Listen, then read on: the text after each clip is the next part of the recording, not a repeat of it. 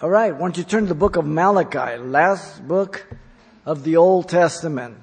The message entitled Malachi, God's final cry to Israel. Malachi is the 12th and final minor prophet and the third post captivity prophet, the other two being Haggai and Zechariah that we finished. Now, he has been said to be the seal of all the godly fellowship of the prophets. Malachi is the final cry to Israel to repent in view of her sinful lifestyle and the Lord's coming. In view of sinful lifestyle, the Lord's coming. That's always the message, okay? He's talking to the people of God, not to non-believers. It is the book that records the indifference, the compromise, the plain rebelliousness of God's people along with the recording of their very sarcastic and irreverent words towards God. As we go through them, you as a parent would not allow your child to talk to you this way. Okay? We'll look at that. It is a picture of man's evil heart and a prophetic preview of humanity before the coming of Jesus to establish his kingdom and to judge the world. Malachi closes the Old Testament canon, and the um, next time God speaks to man is 400 years later as Matthew opens the New Testament canon with John the Baptist, quoting Isaiah 40 verse 3, he says, The voice of one crying in the wilderness, prepare the way of the Lord, make straight in the desert a highway for our God. He will give us chapter 3 verse 1 through 3 where that is found. His quotation by John the Baptist. Now, let's look at the book of Malachi that reveals the evil of his day by a threefold division that will help us to get a broad view of the book so we can better understand it. Here's your three hooks. The man Malachi. Secondly, the ministry of Malachi. And thirdly, the message of Malachi. We begin with the man Malachi. The name Malachi means my messenger. The name Malachi is believed by some that it might be a title rather than his name but for the most part, it's accepted as his name like any other one, and most likely it is. Um, the custom of giving names was often associated with um, some significance from birth.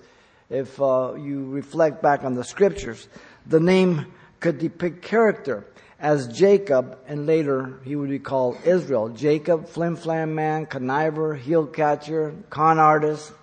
Israel, governed by God. The name could depict physical characteristics such as Esau, which means hairy, and Edom, which means red. So they were affiliated with those two things. Now the family line of Malachi, as we look at his book, it's not known. Malachi does not provide for us any family lineage as other prophets do in their introduction, such as minor prophets and some of the minor, uh, major prophets. Malachi is not mentioned anywhere else that we know of in the Bible. Therefore, we have absolutely no information about him outside of this book. Certainly no prophet prior to him would refer to him for the simple fact that they were before him and he was after them. All right?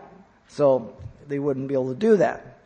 And, but when Malachi finishes speaking for God, no person would receive any revelation from God to be his prophet until the New Testament. Malachi is quoted though in the Gospels, yet not by name, but the quotes certainly are from his book and it's very, very evident. Malachi is believed to have prophesied in relationship to Nehemiah, to give you a historical perspective of that. Um, there are those who believe that he prophesied when Nehemiah returned to Jerusalem around 458, 57 BC, and then he returned. But there's no internal evidence of that or mention in the book of Nehemiah, and certainly as important as uh, Malachi is, even as Haggai and Zechariah, when Nehemiah returned, he certainly would have mentioned them. Now, it certainly is possible and probable but we cannot teach from the absence of scripture. Okay? Because suggestions and opinions are like belly buttons. Everyone has one. Okay? It doesn't matter. All right? They're not facts. Um, Then there are those who think that Malachi prophesied at the end of Nehemiah, but once again, well, there's no evidence within the book of Nehemiah or anything like that. The most logical conclusion, with the absence of any internal evidence, is to just take him chronologically that he prophesied somewhere after Nehemiah, probably between 420 to 397 BC. Okay, some put it 430, but in there it's after Nehemiah. Now, the proclamation of Malachi is the final voice that closes the Old Testament canon prior to the 400 years of silence according to God's schedule. This is important. We have studied all the major minor prophets. We've gone through the law, the history, Genesis, the Pentateuch. You see it all. It's all there. We're looking back on everything now. Remember the prophecy of Daniel um, the 70 weeks of Daniel is divided into seven weeks, 62 and 1. That adds to 70 weeks. You find that in Daniel 9, 24 down to 26. Now, the first division of seven, remember, is a multiple of sevens, all these numbers. So seven times seven is 49 years. The second of 62 multiplied by seven is 400 and 34 years as we studied before. And the third one, one, one times seven is seven. The total of those years, as we saw, was 490 years. The exact number of years Israel did not let the land rest on its Sabbath year. Every seventh year they would let the land rest and trust God to provide for them. So this way the land could replenish and refurbish and get vitalized. And but they got greedy and disobedient. And in fact, Chronicles ties those together. In 2 Chronicles 36, 21, it says, to fulfill the word of the Lord by the mouth of Jeremiah until the land had enjoyed her Sabbaths. As long as she lay desolate, she kept Sabbaths to fulfill 70 years. 70 years. Seven Sabbaths, seven times seven, 490. So Jeremiah records it, Chronicles records it, he ties it together. So everything's according to God's schedule. Very clear. Now, the prophecy of Daniel does three things for us at this point. First, the first division, 49 weeks, makes the close of the Old Testament, or 49 years, makes the close of the Old Testament of the, the book of Malachi. From that point, 49 years, the Old Testament canon closes. There would be 400 years of silence, Malachi was last, God's last final voice, a cry to Israel for her sin. And the silence would be broken then by John the Baptist, calling Israel to what? Repentance. Malachi closes with a call to repentance. John the Baptist opens with a call to repentance. Nothing has changed in 400 years. You, got, you find that in Malachi 3.1 where he says, Behold, I send my messenger, and he will prepare the way before me. Me is in capital, meaning the Messiah. And the Lord whom you seek will suddenly come to his temple, even the messenger of the covenant in whom you delight. Behold, he is coming, says the Lord of hosts, the captain of the armies of heaven. So Malachi has eschatological material, meaning last day things prophetically, the first and the second coming, as we'll see. Now, the second division of Daniel's 70 weeks is 62 weeks combined with the seven weeks marks the first coming of the Lord and Savior Jesus Christ the Messiah. To the very day, as we saw, that he rode into Jerusalem on the donkey, on the foal of a donkey, and we studied that in Zechariah 9 9, and Matthew 21 quotes that. The weeks combined equal 483 years based, remember, on a 360 day Babylonian calendar. And by the way, which is the biblical calendar of Genesis. Genesis 8:14, count the days of the flood, and it tells you right there, 360 days of the year, not 65 the Gregorian calendar. All right? Now, the vision of the world empires, remember, given to Nebuchadnezzar, was going to have an interruption then. After the legs of iron, you have the head of gold, arms and chest of silver, Medo Persia. You have the belly of brass, Greece, legs of iron, Rome. and then you have the ten toes of iron and clay, the Antichrist, but between the legs of iron and the ten toes is an interruption. It's called the church age. We've been in it for almost 2,000 years. Alright? So the third division of one week is left. It marks the seven year tribulation as we have seen clearly in our study of the major and minor prophets. That's going to come upon the whole world, those ten toes of iron and clay. The empire of the Antichrist. So the church will be removed from the earth prior to the seven year tribulation known as the fullness of the Gentile that Paul writes in Romans 11:25. The fullness of the Gentile is the sum total of people to be saved before the Lord raptures or removes his church, prior to the day of the Lord or the seven year tribulation. The end of the seven year tribulation marks the time of the Gentiles. That goes from the head of gold to the feet, the toes of iron and clay. So the time of the Gentiles is the empires revealed to Nebuchadnezzar from head to toe. The fullness of the Gentile is the period of church history where the people are saved, Jew or Gentile, to be the church of Jesus Christ. Two different terms. Don't confuse them. Okay? So we see here, he's the last voice to Israel to repent, and we see God's program right on schedule. As God gave to Noah a set amount of time before the judgment would come, so God has given us a set amount of time before he removes the church and brings and pours out his wrath upon this world. We don't know how long this is. We don't know the day or the hour, but we're to live in such a way as it can come right now. You remember being at home, you were 10, 12, 13, whatever, and you're there with your brothers and sisters, and your parents said, Hey, listen, we're going to be gone for about three hours. You guys behave yourself, stay in the house.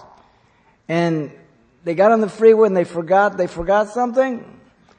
And here you are playing on throwing pillows and jumping on the couches and the bed from bed to bed. And the door opens up and here you are midair. Oh!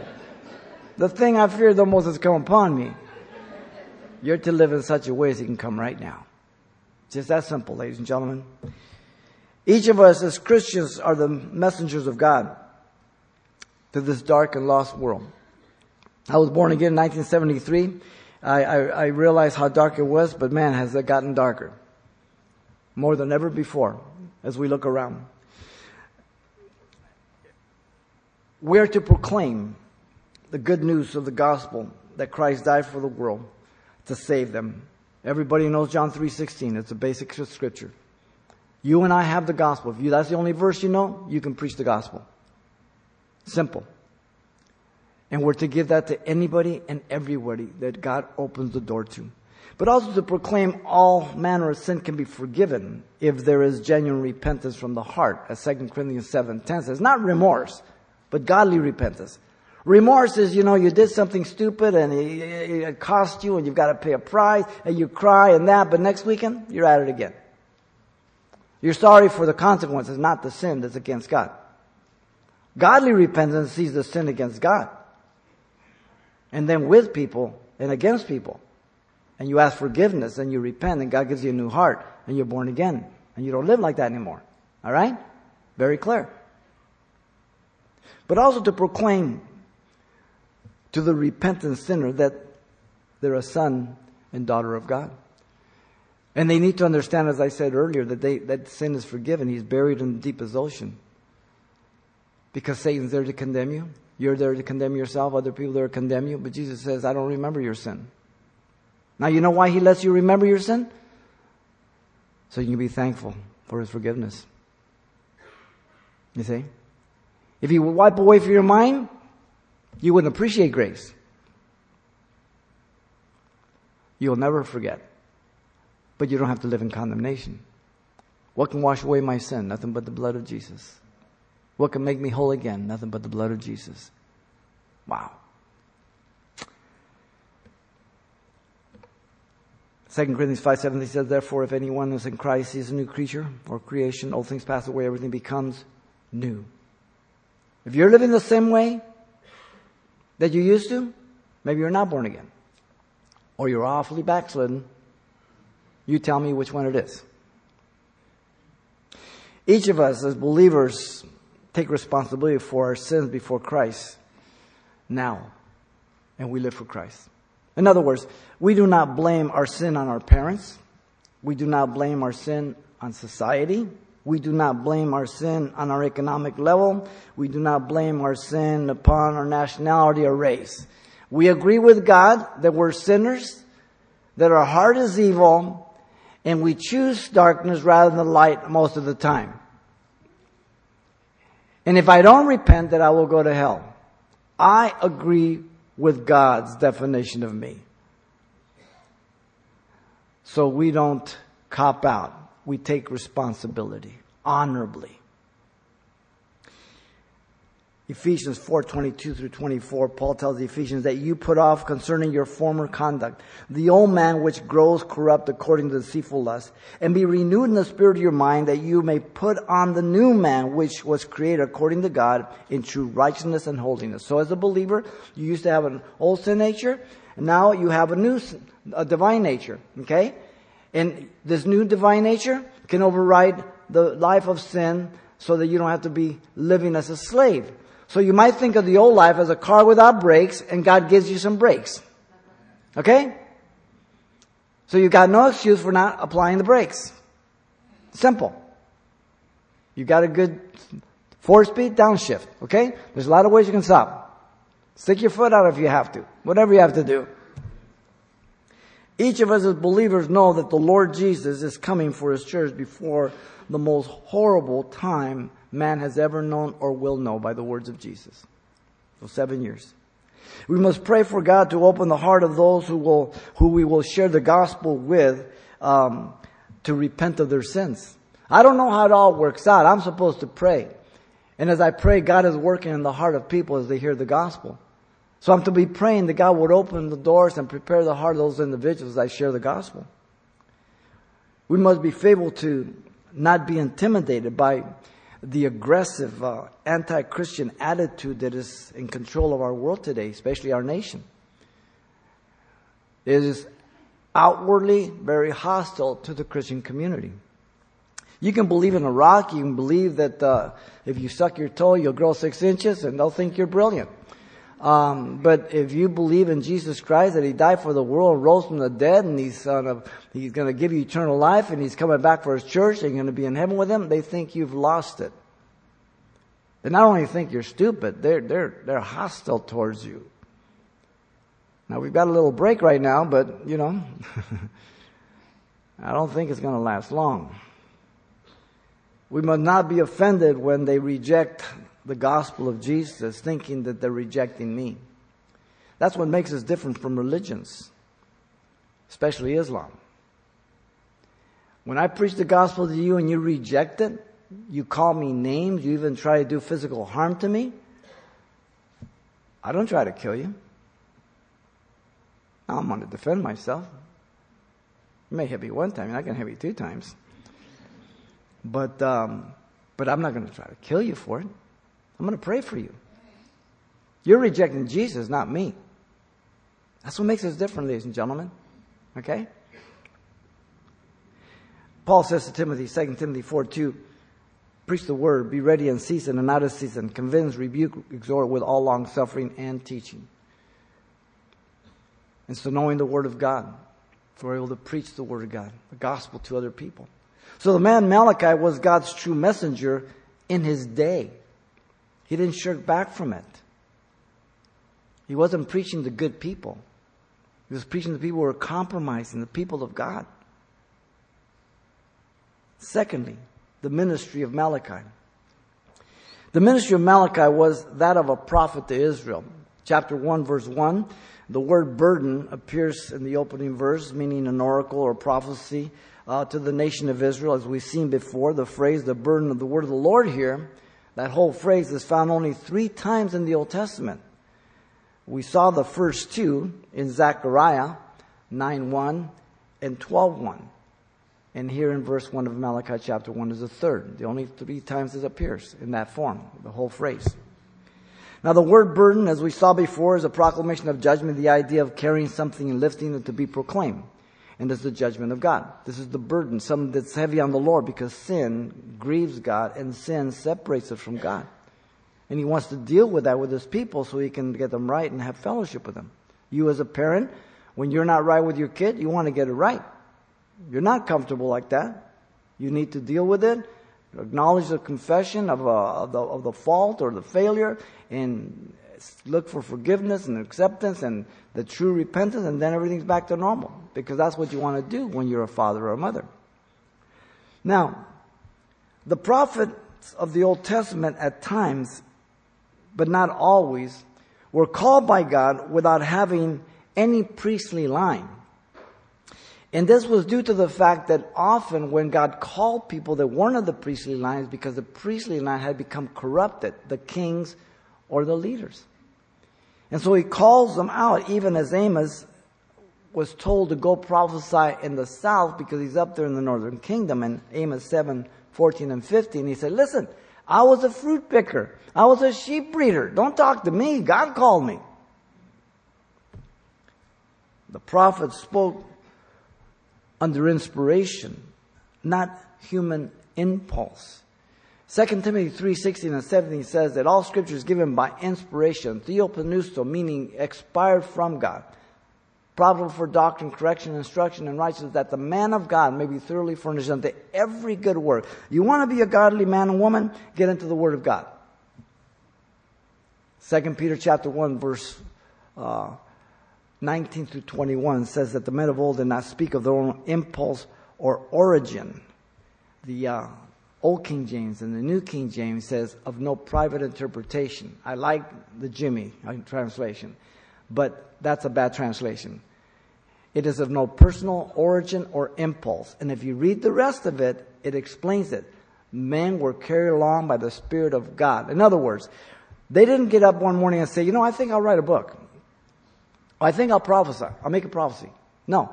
When the Spirit of God came upon them, they prophesied, they declared God's message, a call to repentance, then secondary, future things. The primary function of a prophet was speaking forth the word of God, called to repentance. The secondary function of a prophet was revealing future things. Usually we think it around. The reverse. It isn't. And so once the Spirit of God was not on them, they were normal people like you and I. Alright?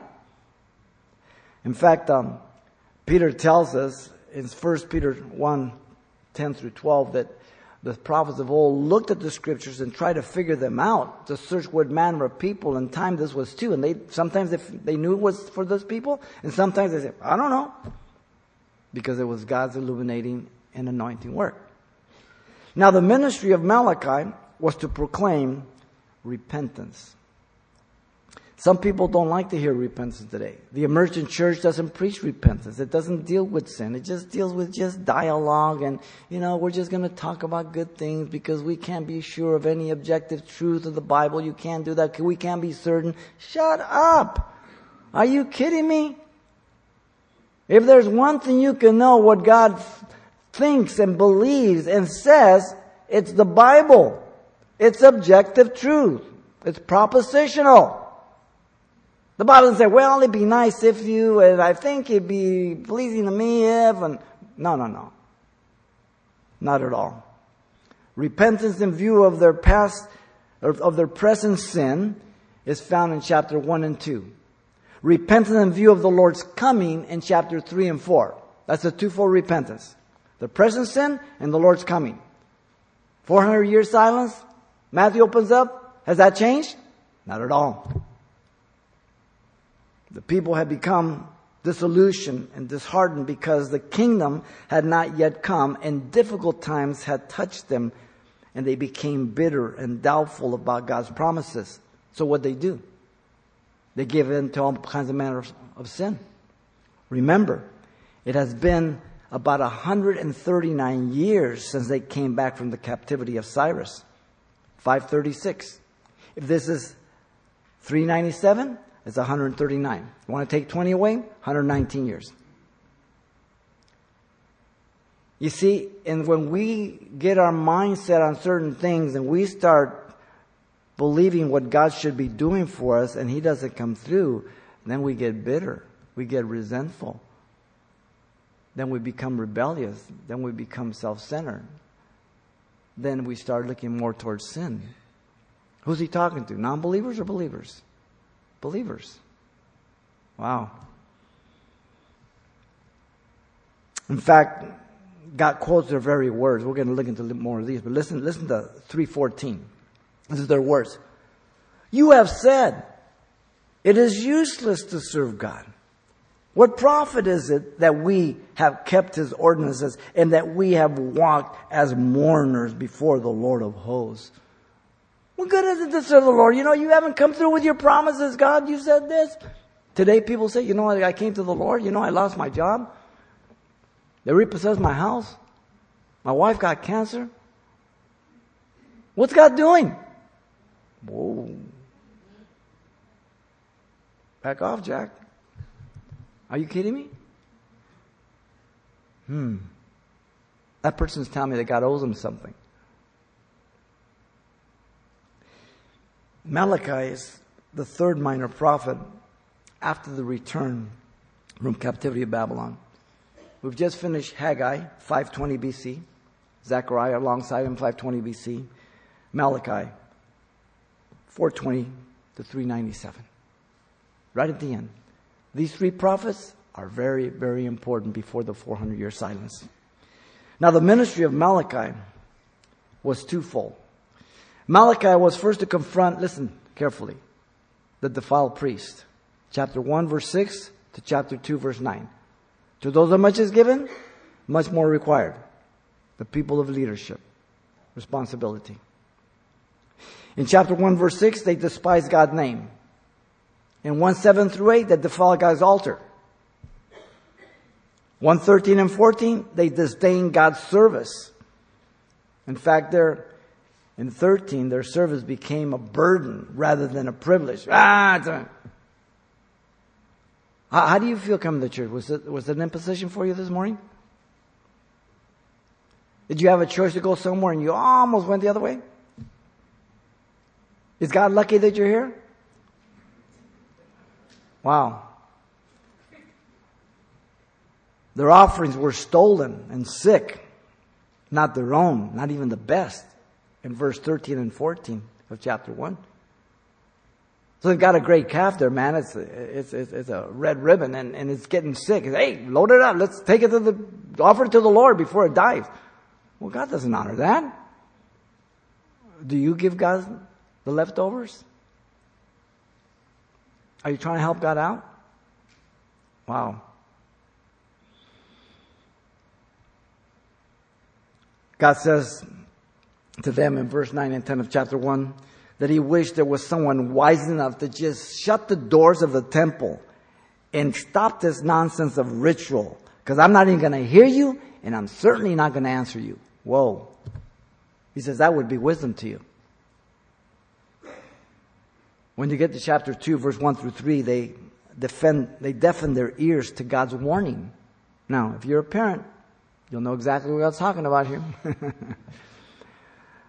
In verse 1, God addressed the priest directly. In verse 2, God identifies their problem refusal to hear with an open heart to glorify his name. So what does he do? He curses them. Goes back to Deuteronomy 27 and 28, Leviticus 26. The blessings, the cursings, the covenant. In verse 3, God would reject them by defiling them with the animal excrement of their sacrifice that would be removed from the camp usually. He says, You guys are vulgar to me. You guys are defiled to me. You guys are insulting to me. You know what I'll do? When you guys cut out the animal, and you take all the entrails to throw it out. I'm going to take that stuff out of the guts. I'm going to rub it all over your face. Wow. Jesus, meek and mild. And you think I'm bad. Verse 4 through 9, they departed from the covenant of Levi. In verse 4, his divine command was from God. He didn't call himself. God made him a priest. His duty was to fear God in verse 5. He doesn't fear God at this point. His desire in the past was to walk with God, verse 6. His divine call was to teach God's word, verse 7. His departure was costly, verse 8 and 9. Yahweh speaking to the priests in the first person from chapter 1, verse 2 to chapter 2, verse 9. One on one, straightforward. Like when you get in your child's face, say, sit down and listen to me very carefully. And you're dealing very direct with them. When you get to chapter 2, verse 10, all the way to 4 6, Malachi was then to confront the disobedient people. Leaders first, people second. In verse 10, they were committing treachery with one another.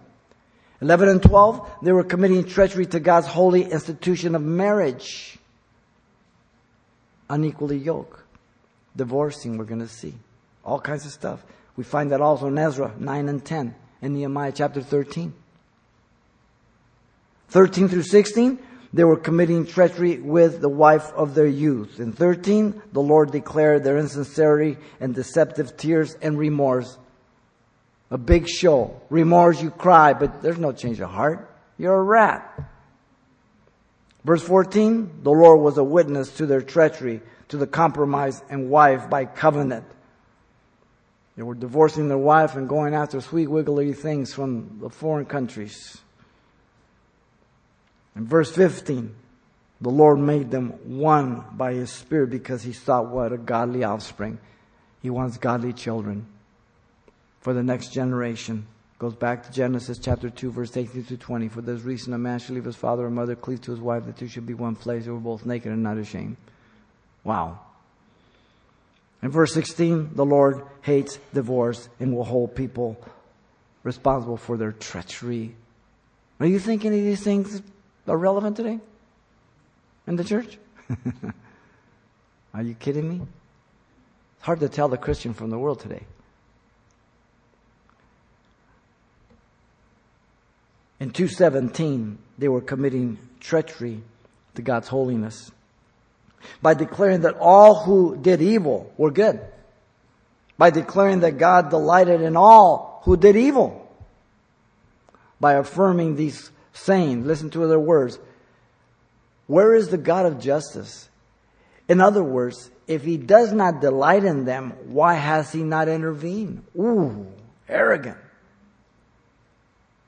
So, if you, if you were out partying last night, getting drunk or loaded or sleeping with your girlfriend or boyfriend, and you're sitting here, you say, well, God hasn't got me. Be patient. He'll get to you. Be patient. He's not ignorant. He's patient.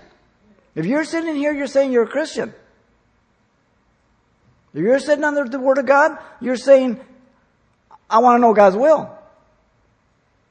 Wow. Well, I don't want to offend anybody. Let's move on. Um,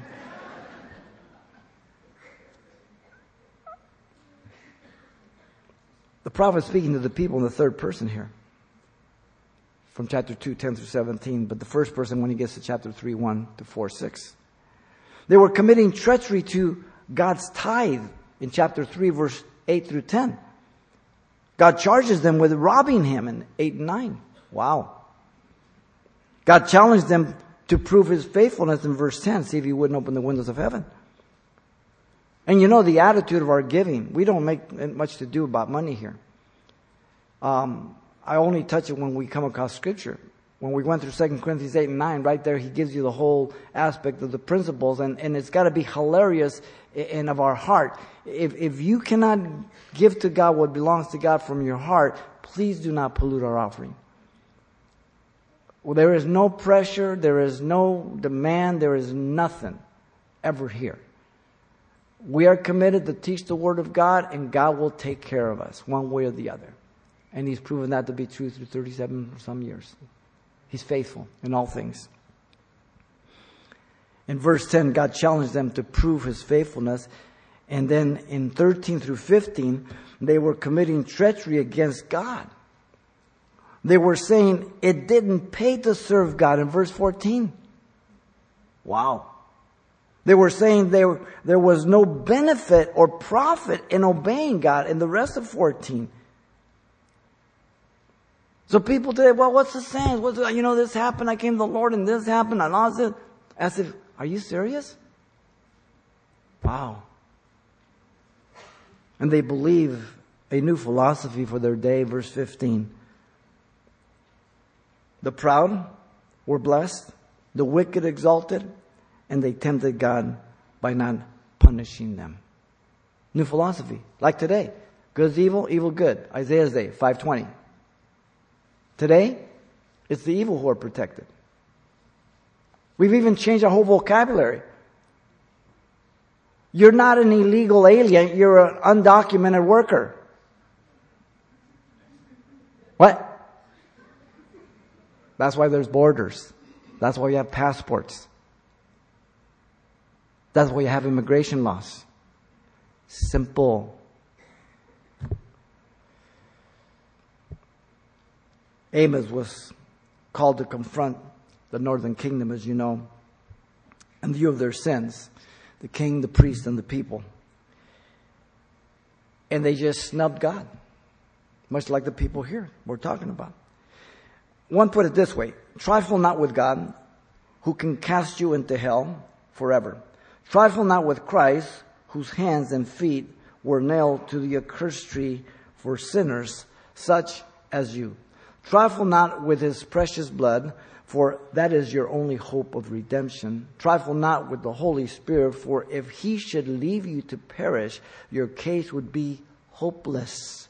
Trifle not with the gospel. What would the lost in hell not give to hear another proclamation of mercy? The devil does not trifle. He is very earnestly seeking your destruction. God and Christ and the Holy Spirit are not trifling with you, and we are not trifling with you the gospel. What an incredible, incredible gift of God to us. God saves and calls individuals in every generation to ministry, ladies and gentlemen. Some he calls to be pastors, evangelists, a uh, pastor, teacher, so on and so forth. And we'll just put a category, though it's not biblically, those full time, but it doesn't mean that you have to be full time. That's just a, a, a, minor technicality that sometimes people put. And then other times people are just people that live, that come to the church and they're involved in ministry, okay? But we're all involved in full time ministry. It all depends on the calling of God upon your life, the, the, the gifting of the gifts, and God calls you, He anoints you, and He sends you. Then He makes it effective. Okay? God is not so interested in, um, in talent, but He's interested in availability. Too often we pride ourselves and we're dependent upon ourselves, and um, we think that we're just the most eloquent person to share the gospel. And that people, the reason people get saved is because I have the anointing and I can speak it and I can make it clear. And God says, you know, I used a jackass one time, and I've used many a jackass since. I mean, we get so impressed with each other. It's amazing to me.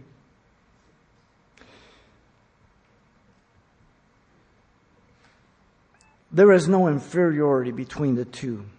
It is just based on God's sovereign call. Um, 1 Corinthians 4 7, Paul says this to the Corinthians For who makes you to differ from another? And what do you have that you have not received? Now, if you did indeed receive it, why do you boast as if you had not received it? All that I have is God. My gift of pastor's teacher is for you, not for me. I get some benefit, but it's for you. To teach you year after year. Sunday after Sunday, Thursday after Thursday. If I would have been told, if someone would have told me before I was born again, when I was in Ballpark Park High School or Long Beach City College or Cal LA, that I was going to be teaching, I was going to be having to make a new sermon three times a week and more for the rest of my life. I say, you're crazy. I'm amazed every time God puts a sermon together. Then I'm amazed every Sunday when I stick my head out and you're still here. 37 years for some of you. It's a long time. Who's sufficient for that? God help us. Just the grace of God. God's message never changes for every generation. The heart of the message is always repentance from sin. Always. The heart of the shepherd is always to feed the flock of God. The heart of God is to use the church as light and salt to the world. Ezekiel puts it this way in Ezekiel 33:11. He says, "So say to them, as I live, says the Lord God, I have no pleasure in the death of the wicked, but that the wicked turn from his way and live. Turn, turn from your evil ways, for why should you die, O house of Israel? His people. Wow. God has no respect of persons regarding the message. The people of God are always to be um, warned about the compromising of, of living in sin. Always. Because we still have sin nature, right? We live in a fallen world. The pastors of God are to be also warned of compromising and living. We see it, Jesus rebukes the Pharisees, the Sadducees, woe to you scribes, woe to you Pharisees. The pastoral epistles warn about it. There's a great danger in attending church regularly and living in sin and believe that God approves of my evil. It's a great mistake. 1 Timothy 6, 19 through 21 puts it this way. Do not receive an accusation against an elder except from two or three witnesses. Those who are sinning rebuke in the presence of all, that the rest also may fear. I charge you before God and the Lord Jesus Christ and the elect angels that you observe these things without prejudice or partiality, doing nothing with partiality. So, in other words, I am to call you out of your sin as well as a leader in the church. No difference. In fact, the leader has the greater responsibility and accountability. You see? So, the ministry of Malachi was very fitting for his day. Thirdly comes the message of Malachi. The message of Malachi was about God's undying love for Israel despite her failures, and it's a picture of his love for us. It's a message of God's undying love for his people. This is revealed in Malachi chapter 1, verse 2 through 5. In verse 2 through 5, there the evidence was in God's sovereignty to choose and bless Jacob over Esau. God hated the nation of Edom for their evil, and he judged them, verse 3 and 4. Israel would acknowledge God's sovereign rule in verse 5. But when he says that he hates Esau and loves Jacob, he's referring back to Genesis 25 where Rebecca had, remember she was having trouble with her pregnancy? And she sought the Lord and the Lord says, there's two nations in your womb. Now, Malachi is making a commentary here at the end knowing the history from here to here. Now, God doesn't need the history. He knew it from the beginning. But Malachi is being used for God to conclude, make a statement about the character of the nation, not the individual election. So when Paul uses this quote of Malachi in Romans 9, 10 through 13, he's not talking about individual predestination, for salvation. He's talking about national election of Israel. And Calvinists know this. It's very dishonest of them. Predestination of election is not the context of Romans. It's national election of Israel, distinct from Edom, Esau.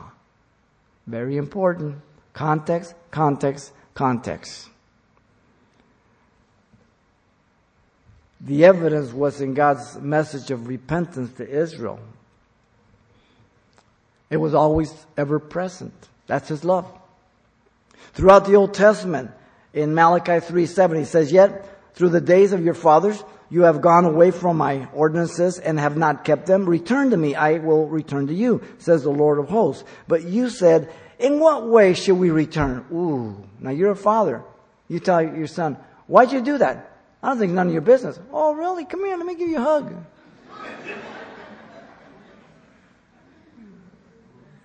Smart aleck. Malachi 4 6. Even into the New Testament. Listen. And he will turn the hearts of the fathers to the children and the hearts of the children to the fathers, lest I come and strike the earth with a curse. He's talking about Elijah. To the very end, God loves Israel, his people. His love is undying, but it cannot compromise with sin. Notice the message of Malachi was about man's indifference to God. resulting from bitterness and a callous heart, and it's a warning to each of us. Let me just give you some of the things. We'll just highlight. We'll get to them more in depth. But in chapter 1, verse 2, this is what they say. Listen to them. In what way have we, have you loved us? Now you as a parent, you say, you know, I, love you. Oh yeah, you love me, huh? But I can't, you can't buy me a car, huh? Okay. What? 1 6? In what way have we despised your name? 1 7? In what way have we defiled you? 217? In what way have we wearied you? 3 7? In what way shall we return? Ooh. 3 8. In what way have we robbed you? 313. What have we spoken against you? Irreverent, sarcastic, disrespectful. Who are they talking to? God. He's quoting their words. The message of Malachi was about God's sure promise of coming judgment to man. The judgment is twofold, fulfilled by the first and the second coming of Jesus.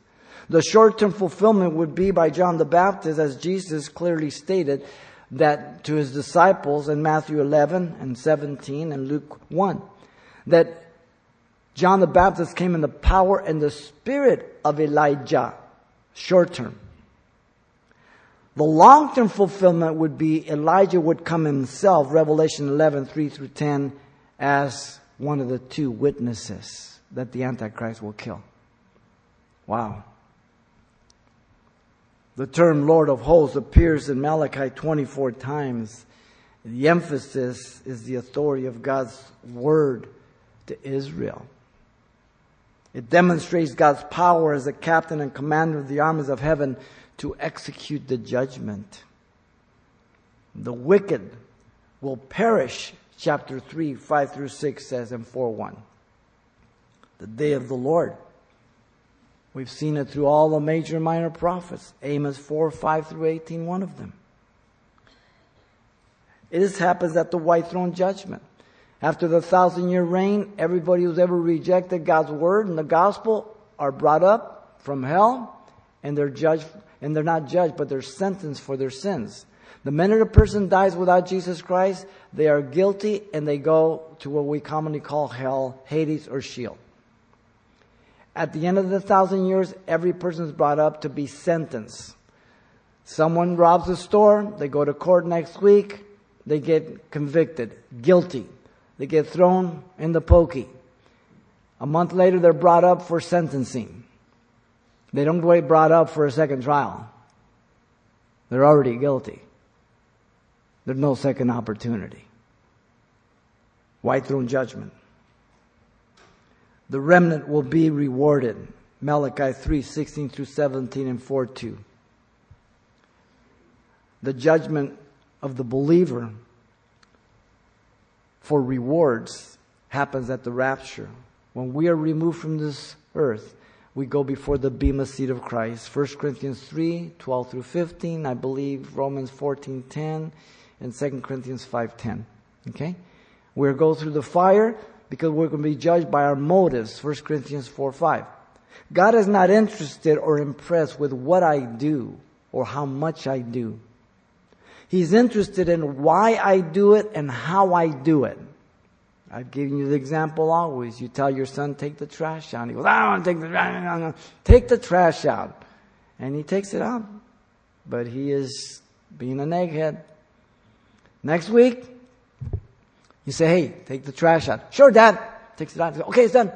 Which one you like better? But the trash was taken out both times.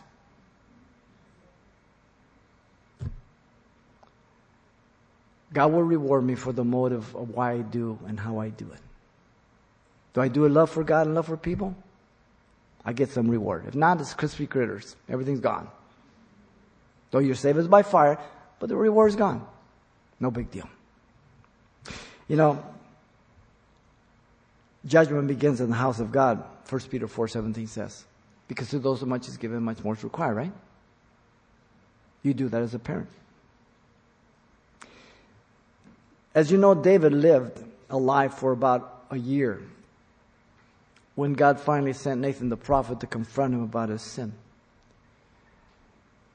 and he repented from his sin. But for a year, he lived that way, giving the impression that he was such a great king, such compassionate. You know, this faithful pagan proselyte gave his life for the kingdom, and he's got this pregnant wife, and I'm going to take her in and take care of her.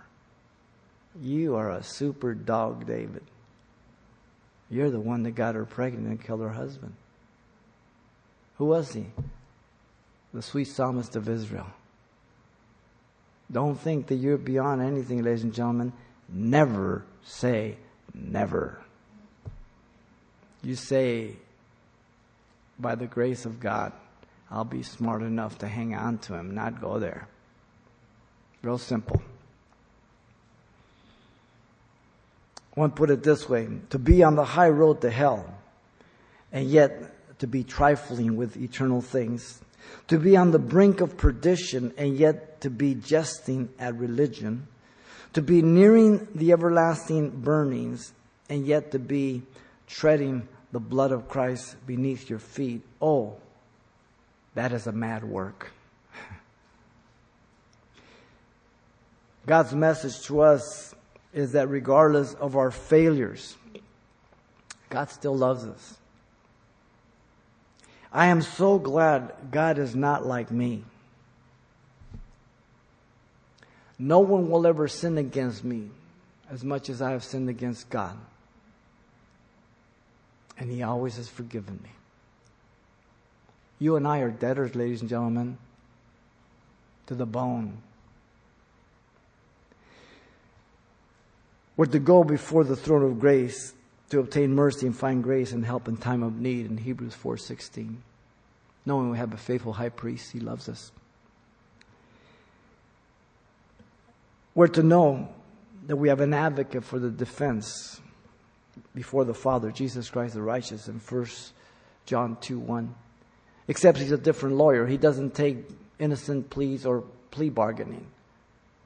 The only way Jesus can get you off is if you plead guilty because there's no innocent cases. If you acknowledge your sin, He's able to cleanse you and forgive you of your sin. But He doesn't play games with us. God does not look upon our indifference to Him due to things that have made us resentful and bitter. In other words, we may blame God for our disappointments.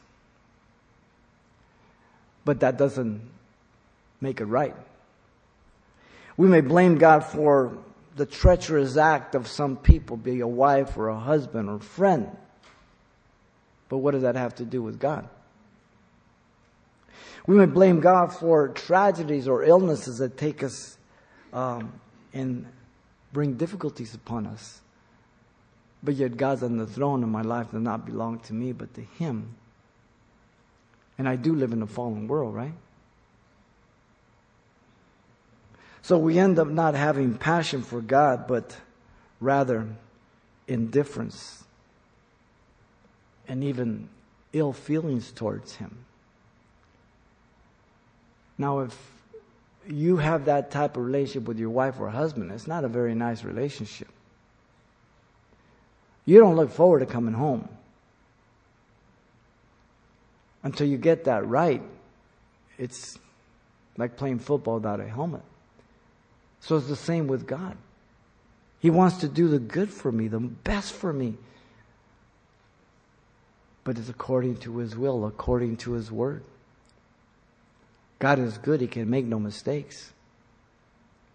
He died for me. If He died for me, how much more will He give me all things? The heart knows its own bitterness, and the stranger does not share its joy. Proverbs 14:10. Hebrews says, "Pursue peace with all people and holiness without which no one will see the Lord." Look looking carefully lest anyone fall short of the grace of God, lest any root of bitterness springing up cause trouble, and by this many become defiled, lest there be any fornicator or profane person like Esau, who for one morsel of food sold his birthright. Hebrews 12, 14 through 16. People say, oh, well, look, he cried and why didn't God forgive him? Because he sought it through remorse, through tears, not godly repentance. A lot of people cry before God, I love them, but they're not repentant. They don't see their sin against God. What they're crying about is the consequence. The message of Malachi is very relevant for our days, don't you think? Wow. This is the book of Malachi that reveals the evil of his day. Nothing has changed, ladies and gentlemen. In fact, may have gotten a little more evil. the man Malachi was God's true messenger in his day. Are you? The ministry of Malachi was very fitting for his day is yours. The message of Malachi is very relevant for our day. You can't miss it. God give us wisdom as we go through this book. Just four little chapters. But man, this thing is just a gem. It's a diamond we got to cut up to make it shine. Lord, thank you for your love, your goodness. We love you. We thank you. We pray that you deal with our hearts, and we thank you for your word again. I thank you for every person that's here, Lord. I thank you for the radio listeners, Lord. I pray for just all who are listening right now that you deal with their hearts. If you're out there in the balcony, the floor, or maybe you're out there somewhere in the world, wherever it may be, Jesus loves you. He died for you.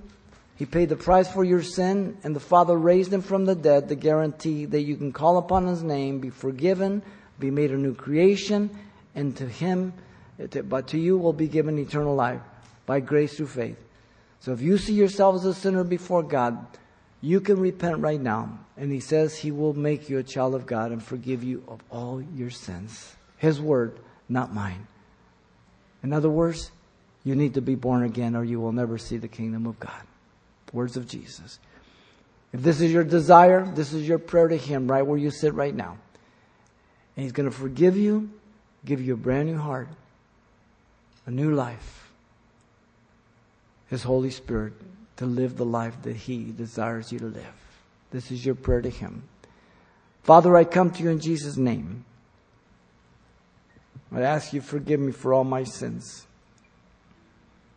Give me a brand new heart. Baptize me with the Holy Spirit. I accept you as my Savior and Lord. In Jesus' name I pray.